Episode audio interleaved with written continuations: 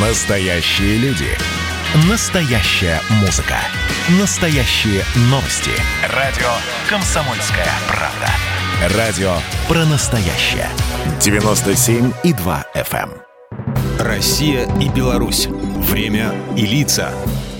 Здрасте, здесь Бунин, и сегодня я о, безусловно, великом сыне белорусской земли, человеке, с чьим твердым «нет» вынуждены были считаться очень многие сильные мира сего, о виртуозном дипломатии и политике Андрее Андреевиче Громыко. Будущий министр иностранных дел СССР родился в небольшой деревеньке Старые Громыки, что на Гомельщине. В те времена в белорусских деревнях часто практически все жители имели одинаковую фамилию, ну, что являлось, по сути, родовым прозвищем. С юных лет Андрей вместе с тремя братьями и отцом рубил и сплавлял лес. Так получилось, что отец будущего политика на волне столыпинских реформ рискнул отправиться на заработки в Канаду, но после травмы руки на лесозаготовках вернулся на родину. И вот, видимо, как раз рассказы родителя о жизни за океаном оказали влияние на формирование личности будущего главы советской дипломатии. После школы Громыко отучился в Гомельском ПТУ, затем в Белорусском государственном институте народного хозяйства, после которого стал директорствовать в небольшой деревенской школе под Минском. И так бы остался Андрей Андреевич педагогом, если бы не сильнейшее желание добиться куда большего. Так, шаг за шагом, должность за должностью, преодолевал он долгий путь к вершинам советской дипломатии. В итоге в послевоенном 46-м он становится постоянным представителем СССР при Организации Объединенных Наций.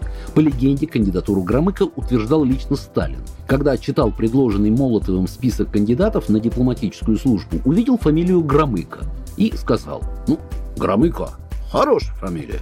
А потом, через 10 лет, Громыко назначают уже министром иностранных дел. Западные коллеги сравнивали его с бурмашиной.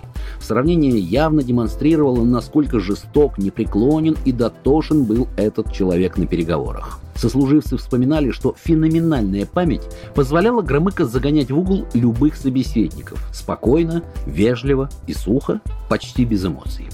Говорят, что он вообще никогда не повышал голос. Историю, когда ему пришлось молотить кулаками по столу в ООН в знак солидарности с генсеком Хрущевым, который стучал по столу ботинком, он долго переживал как личный позор. За неуступчивую манеру вести дипломатические переговоры Громыко получил у западных коллег прозвище «господин нет». Сам же министр говорил, что «я их «но» услышал гораздо чаще, чем они мое «нет». Громыко руководил советским МИДом 28 лет. Кстати, этот своеобразный рекорд не побит до сих пор. Его жизненным кредо всегда оставался постулат «никогда нельзя унывать». Физически люди умирают, а духовно – никогда.